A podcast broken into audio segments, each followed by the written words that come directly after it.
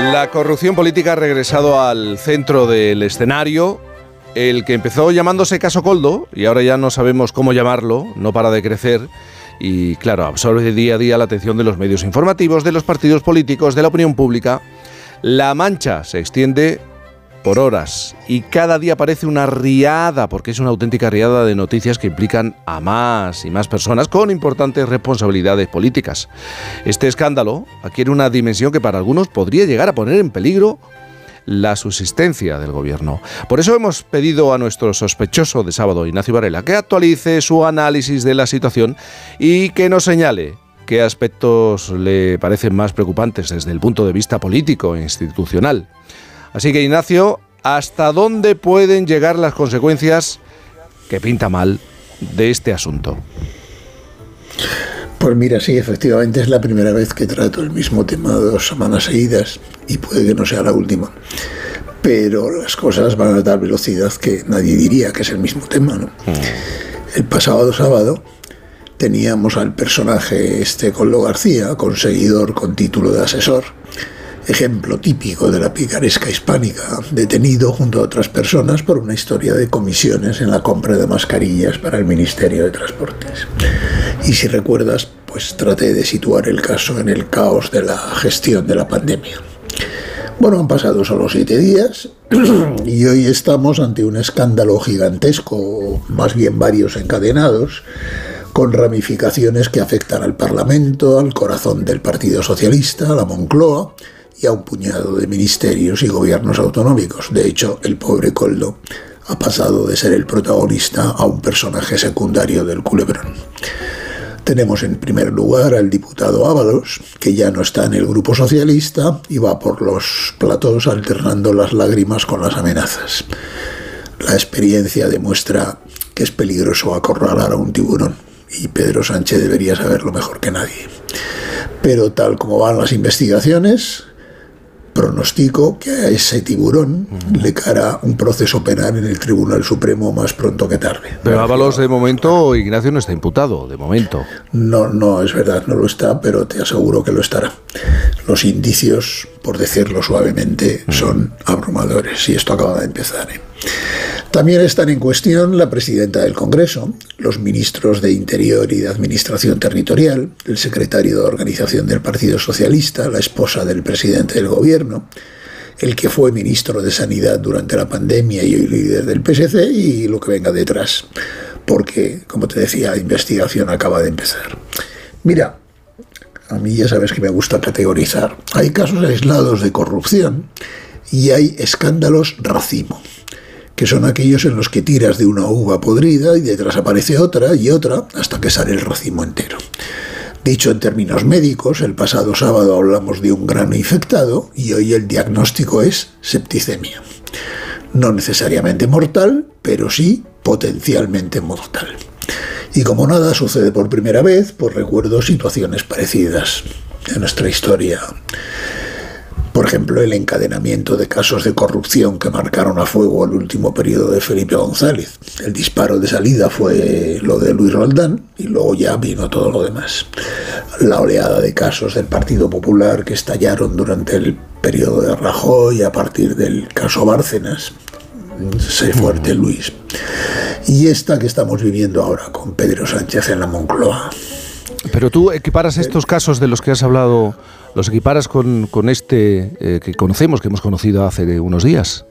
Sí, los equiparo en su dimensión y también en sus posibles consecuencias. Y además, aunque se trata de contextos y épocas distintas, es fácil encontrar algunos rasgos comunes.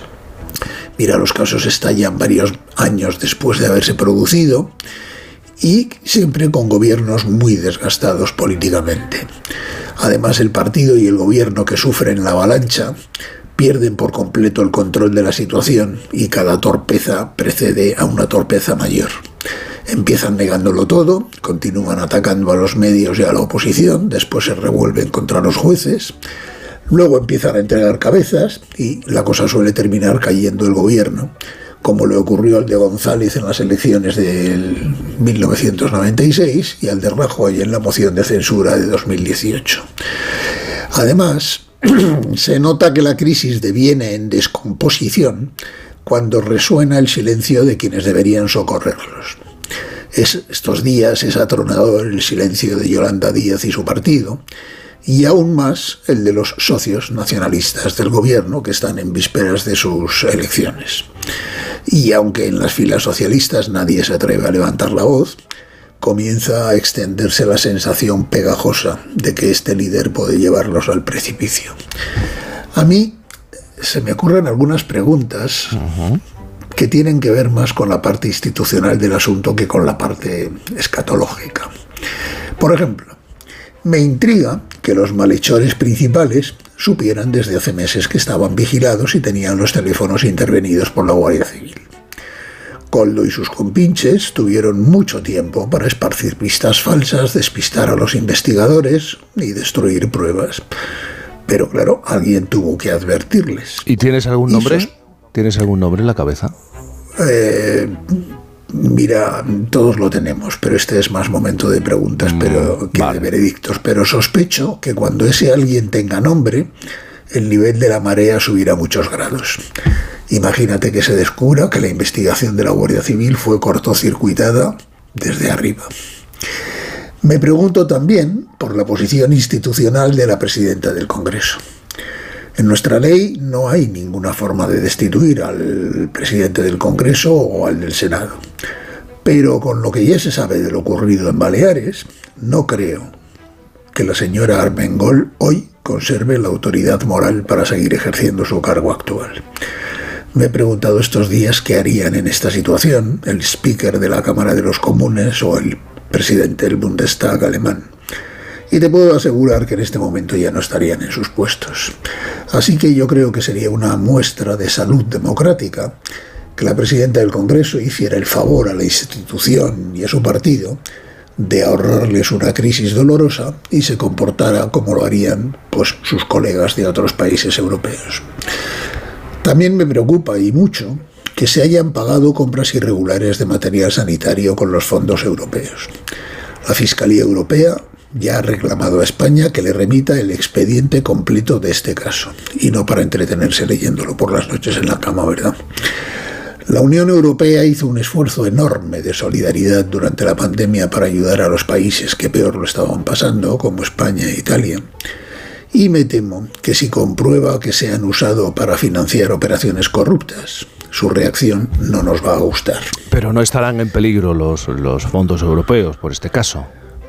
Pueden estarlo por esta y por muchas otras razones pero porque la gestión de los fondos europeos por parte de España pues es manifiestamente mejorable. Pero obviamente este caso no ayuda y la petición de la Fiscalía Europea, como te decía, es una señal de alarma muy seria. Mira, hay episodios de corrupción que llegan a la cabeza de los ciudadanos.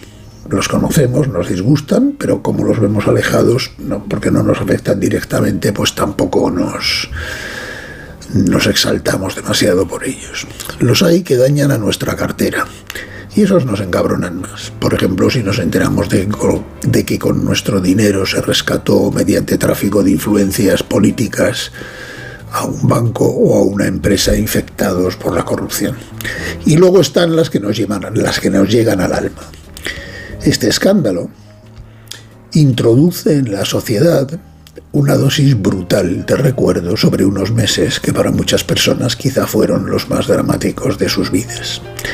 La idea de una élite de políticos en el poder y una corte de aprovechados en su entorno granujeando con los productos que nos podían dar o quitar la vida mientras nos tenían encerrados y en muchos casos con los negocios arruinados, es demasiado nauseabunda para que se digiera fácilmente o que pueda camuflarse con algún gesto circense como en otros líos en los que se metió este gobierno. Por eso creo y espero que en esta ocasión el recurso de confiar en la amnesia colectiva no funcionará. De hecho, es probable que antes de que termine esta temporada haya que dedicar algún capítulo más a esta novela no apta para estómagos delicados. Hemos empezado la mañana, además, este programa eh, no bromeando, bueno, al final estábamos hablando más en serio de lo que parecía, mm, hablando de ¿Cuánto, durante cuánto tiempo vamos a hablar de esta cuestión y, cómo va a ir creciendo este asunto? Claro, yo te tengo que preguntar hasta dónde puede llegar. Eh, ¿Puede llegar al presidente de gobierno? Bueno, eso es eh, mucho decir. Lo que pasa es que, como dice una persona muy, que ha sido muy importante en este país, una cosa es estar en el gobierno y otra es gobernar. Eh, lo que sé, por, en fin, prestarle tomada la frase a la ministra de Hacienda, lo que sé es lo que yo haría. En el caso si, estuviera en el lugar donde está Pedro Sánchez. Por ejemplo, llamar a Antonio Costa, ex ministro de Portugal, ex primer ministro de Portugal, y preguntarle cómo se comporta un gobernante digno ante ciertas situaciones.